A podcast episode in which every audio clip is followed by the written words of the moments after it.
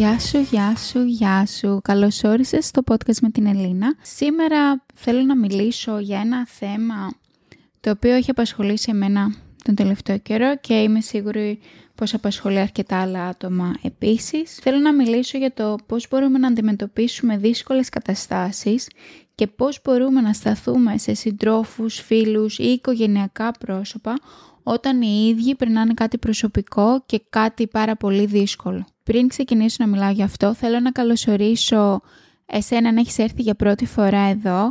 Ε, αυτό το podcast το έχω κάνει γιατί σκοπός μου είναι να μοιραστώ μαζί σου πράγματα τα οποία έχουν βοηθήσει εμένα να έρθω πιο κοντά στην καλύτερη εκδοχή του εαυτού μου, πράγματα που με έχουν βοηθήσει να ξεκινάω να αγαπάω τον εαυτό μου, να προσέχω εμένα πιο πολύ και αν νιώθεις εσύ ότι έχεις χάσει τον εαυτό σου ή ότι δεν ξέρεις από πού να ξεκινήσεις, νιώθεις πολύ περδεμένη, έχεις έρθει στο κατάλληλο το podcast και σε καλωσορίζω επίσημα. Αν δεν έχεις κάνει subscribe, κάνε subscribe είτε στο Apple Podcast είτε στο Spotify για να λαμβάνεις ειδοποίηση κάθε φορά που ανεβάζω νέο επεισόδιο. Ας μπούμε λοιπόν στο θέμα μας. Πριν έξι μήνες λοιπόν, μάθαμε κάποια νέα για την υγεία ενός μέλους της οικογένειας του άντρα μου και τα νέα ήταν σοκαριστικά και μας έκαναν να πανικοβληθούμε και γενικά δεν ξέραμε πώς να το αντιμετωπίσουμε. Και σχετικά πρόσφατα έμαθα παρόμοια νέα για ένα μέλος της οικογένειας ενός άλλου ατόμου το οποίο είναι πολύ κοντά σε μένα.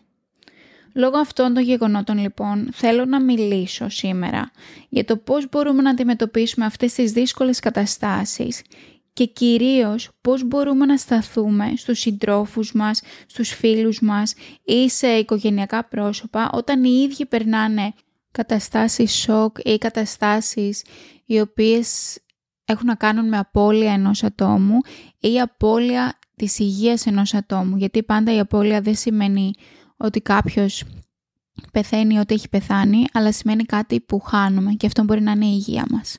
Είτε αυτό είναι για λίγο καιρό, είτε είναι κάτι μόνιμο. Επίσης θα μιλήσω για την τοξική θετικότητα σε αυτές τις περιπτώσεις και τα στάδια απώλειας.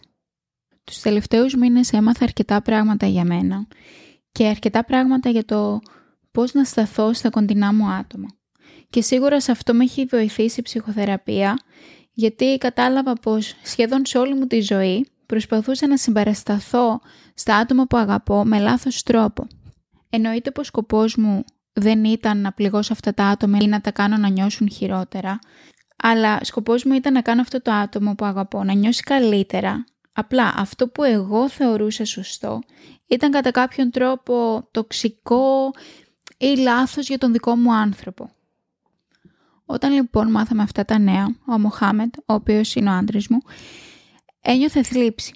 Και εγώ προσπαθούσα να του δείξω όλα αυτά τα πράγματα τα οποία έχουμε αυτή τη στιγμή και τα οποία πρέπει να είμαστε ευγνώμων. Ε, του μιλούσα για την κόρη μας, του μιλούσα για τη δική μας υγεία, του μιλούσα πως ε, τα πράγματα δεν είναι ίσως όπως δείχνουν και ότι μπορεί το αποτέλεσμα να είναι διαφορετικό από αυτό που εμείς θεωρούμε πως θα είναι και γενικά προσπαθούσα να το αποσπάσω την προσοχή γιατί κατά τη δική μου γνώμη ίσως ξεχαστεί και νιώσει καλύτερα. Και αυτή ήταν μία λάθος σκέψη ξανά. Αυτό που δεν είχα καταλάβει ήταν πως έπρεπε να τον αφήσω να νιώσει αυτά τα συναισθήματα, να τον αφήσω να τα επεξεργαστεί και να τον αφήσω να τα αναλύσει μέσα του πρώτα. Όταν εκείνος ένιωθε down και μοιραζόταν μαζί μου τις ανησυχίες του, εγώ ήταν σαν να μην άκουγα τι μου έλεγε και απλά περίμενα να σταματήσει για να του πω κάτι θετικό για να τον κάνω να ξεχαστεί, γιατί ένιωθα την ανάγκη πως πρέπει κάτι να πω. Δεύτερο λάθος λοιπόν. Δεν άκουγα, απλά περίμενα με ανυπομονησία να τελειώσει και έτρεχα να του δώσω μία απάντηση που ουσιαστικά δεν το βοηθούσε σε τίποτα. Θεωρώ πως όλοι μας πρέπει να καταλάβουμε πως όταν κάποιος νιώθει αρνητικά ή αυτά τα άβολα συναισθήματα, καθώς περνάει θλίψη, κάποιον χωρισμό ή κάποιο πένθος. Αυτό το άτομο είναι γεμάτο συναισθήματα εκείνη τη στιγμή. Συναισθήματα που έχουν καταβάλει το σώμα του, το μυαλό του και που χρειάζεται να τα νιώσει για να μπορέσει να τα επεξεργαστεί, για να μπορέσει να τα αντιμετωπίσει και έτσι με αυτόν τον τρόπο κάποια στιγμή να μπορέσει να τα ξεπεράσει. Όταν λοιπόν αυτό το άτομο σου μιλάει. Και εκείνη τη στιγμή βλέπει πως όλα τα πράγματα γύρω του είναι μαύρα και όλα είναι πολύ πιο σοβαρά από ό,τι αντικειμενικά είναι.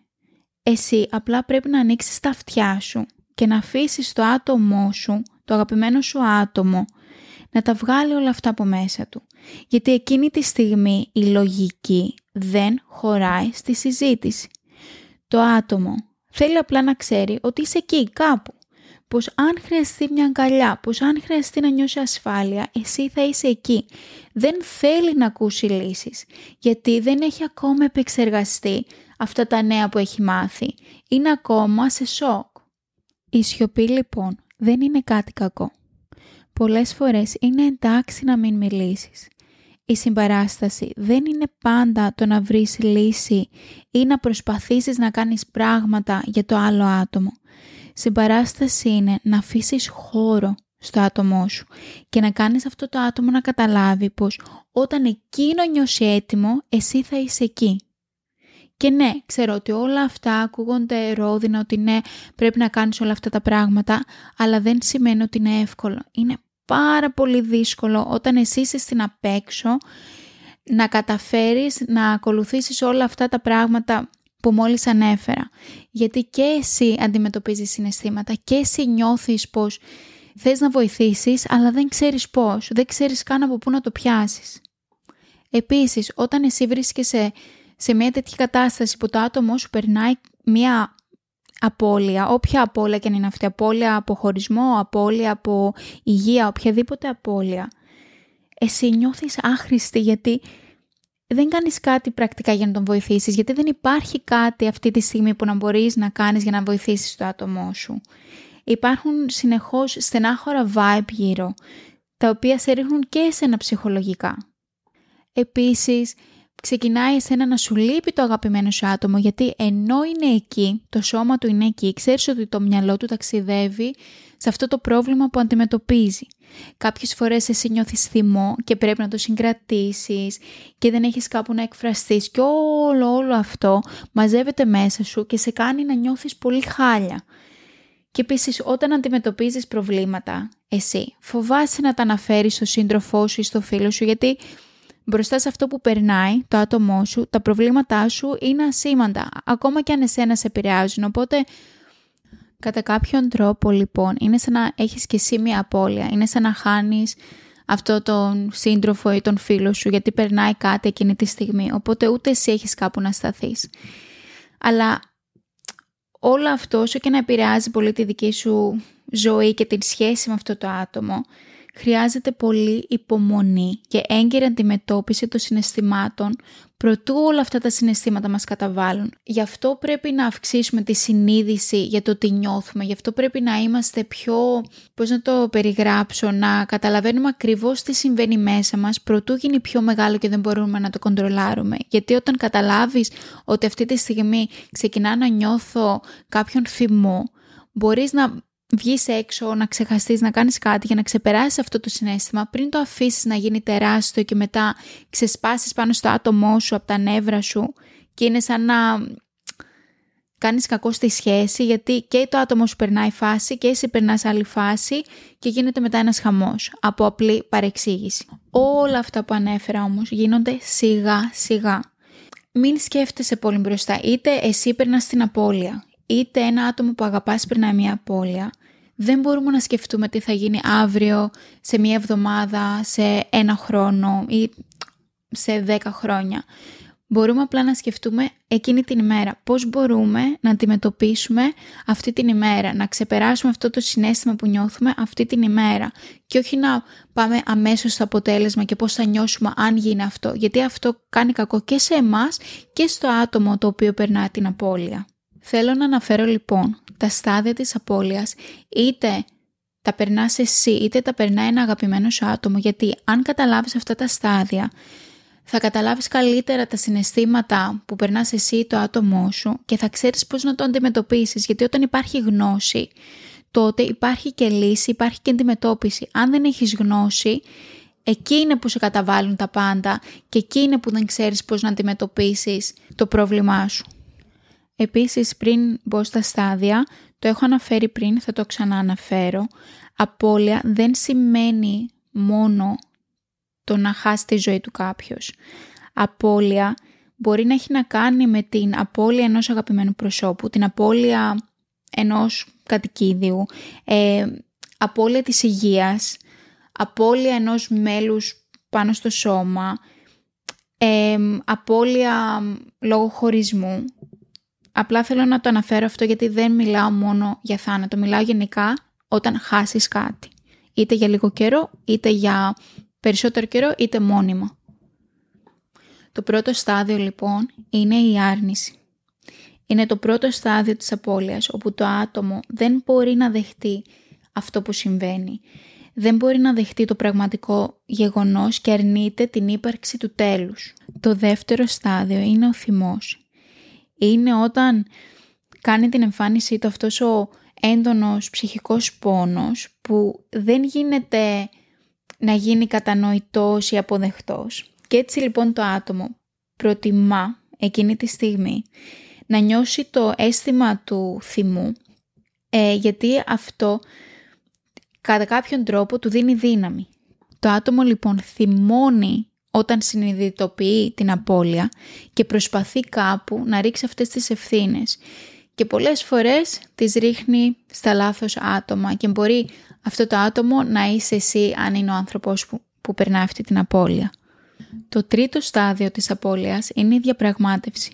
Το άτομο που περνάει την απώλεια αναρωτιέται τι άλλο θα μπορούσε να κάνει για να αποτρέψει αυτό το αποτέλεσμα.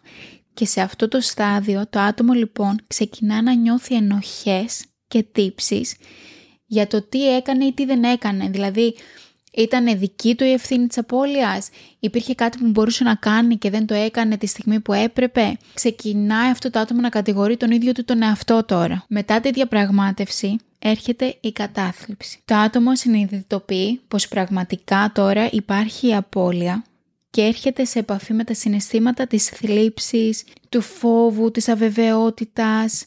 Γενικά νιώθει αρκετό πόνο εδώ σε αυτό το στάδιο ξεκινάει να γίνεται η απώλεια πιο αληθινή. Και επίσης αυτό το στάδιο κατά κάποιον τρόπο είναι πιο, όχι πιο εύκολο, αλλά πιο αποδεχτό όταν το περνάνε οι γυναίκες από ότι όταν το περνάνε οι άντρες. Γιατί δυστυχώς υπάρχουν κάποια στερεότυπα πως οι άντρες δεν κλαίνε ποτέ. Και όταν υπάρχει κατάθλιψη και γενικά πολύ στεναχώρια, πολλές φορές αυτό βγαίνει σε κλάμα.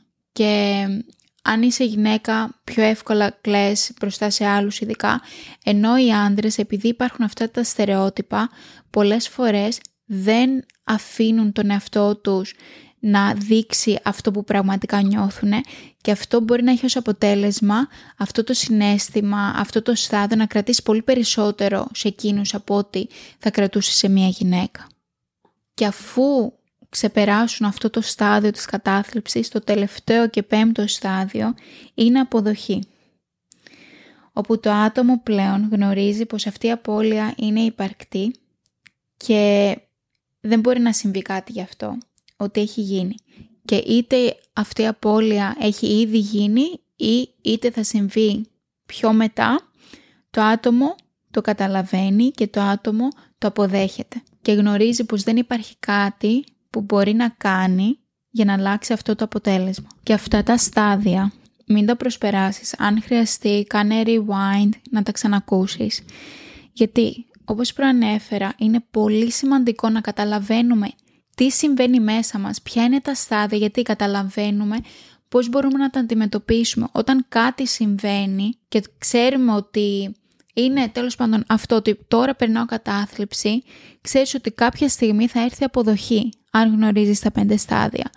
Και από προσωπική μου εμπειρία, και αυτή μια γρήγορη παρένθεση, αφού γέννησα, πέρασα μια μικρή κατάθλιψη, αλλά γνώριζα τι ήταν, ήξερα ότι είναι κάτι που το περνάνε οι γυναίκες αφού γεννήσουν και επειδή το ήξερα αυτό, ήξερα μέσα μου ότι κάποια στιγμή θα σταματήσει. Και ήξερα επίσης ότι συμβαίνει πάρα πολύ συχνά στις γυναίκες αφού γεννήσουν, οπότε μέσα μου ενώ ένιωθα πάρα πάρα πάρα πολύ χάλια, κάπου μέσα υπήρχε μια ελπίδα ότι κάποια μέρα αυτό θα σταματήσει, κάποια μέρα θα σταματήσω να αισθάνομαι έτσι.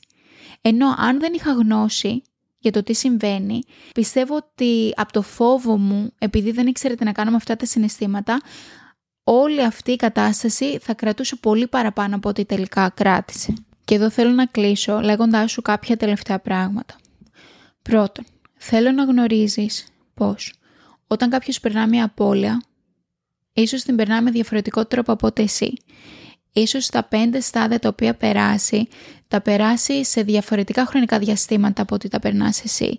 Μπορεί σε κάποιους να κρατήσει περισσότερο, σε κάποιους λιγότερο, σε κάποιους να τα περάσουν με διαφορετική σειρά όλα αυτά τα συναισθήματα και ότι μία συγκεκριμένη μέθοδος δεν λειτουργεί για όλους. Επίσης, όταν νιώθεις άσχημα, όταν δεν ξέρεις πώς να αντιμετωπίσεις πράγματα, όταν νιώσεις έτοιμη, μίλησε σε κάποιον, μίλησε σε φίλους, μίλησε σε οικογένεια. Αν χρειαστεί να μιλήσει σε ειδικό, μίλησε σε ειδικό. Δεν είναι κακό να ζητάμε βοήθεια, είτε αυτή είναι από ένα ψυχολόγο, ψυχοθεραπευτή, ψυχίατρο ή από φίλους. Να κατανοήσεις τα στάδια της απώλειας και το τελευταίο να προσέχεις τον εαυτό σου. Γιατί ξέρω ότι είναι δύσκολο όταν περνάμε κάτι πολύ έντονο, είναι πολύ δύσκολο να σκεφτούμε ότι «Α, πρέπει να κάνω αυτό γιατί ξέρω ότι αργότερα είναι καλό για μένα και θα νιώσω καλύτερα». Αλλά πρέπει να το θυμάσαι γιατί αν δεν προσέχεις εσύ τον εαυτό σου, δεν θα μπορείς να στηρίξεις τα άτομα που αγαπάς. Γιατί δεν είναι εγωιστικό. Μπορεί να ακούγεται εγωιστικό, αλλά δεν είναι. Όταν εσύ δεν μπορείς να προσέχεις εσένα, δεν θα δώσεις το 100% του εαυτού σου στα άτομα που αγαπάς. Είναι όπως όταν μπαίνουμε στα αεροπλάνα που μας δείχνουν ε, τι μπορούμε να κάνουμε σε περίπτωση που κάτι γίνει με το αεροπλάνο και πέσουν οι μάσκες οξυγόνου και σου λέω ότι ειδικά αν είσαι γονιός, πρώτα βάζεις εσύ μάσκα σε σένα και μετά βάζεις το παιδί σου. Και όταν ήμουν μικρή έλεγα πω ποτέ εγωιστικό, σιγά ποτέ δεν θα το κάνω αυτό. Αλλά αν εγώ δεν βάλω μάσκα οξυγόνου και χάσω το οξυγόνο μου και λιποθυμίσω, δεν θα προλάβω ποτέ να βοηθήσω το παιδί μου. Οπότε ξανασκέψου αν το θεωρείς αυτό εγωιστικό ή όχι. Αυτά ήταν λοιπόν για σήμερα όλα αυτά τα πράγματα που ήθελα να πω. Σήμερα το επεισόδιο δεν ήταν πολύ φαν να το πω, αλλά ήταν πράγματα τα οποία είναι σημαντικό να υποθούν και είναι σημαντικό να μοιραστούν ε, και αν έχεις κάποιον που γνωρίζεις ότι περνάει κάτι μπορείς να μοιραστείς το επεισόδιο μαζί του ή να ακούσεις εσύ το επεισόδιο και να του δώσεις κάποιες συμβουλές ε, γιατί το παν είναι να βοηθάμε ο ένας τον άλλον. Ελπίζω να έχεις ένα υπέροχο βράδυ ή μια υπέροχη μέρα ανάλογα με τι ώρα ακούς το επεισόδιο. Θα τα πούμε ξανά την επόμενη εβδομάδα. Να προσέχεις και να αγαπάς τον εαυτό σου. Φιλιά!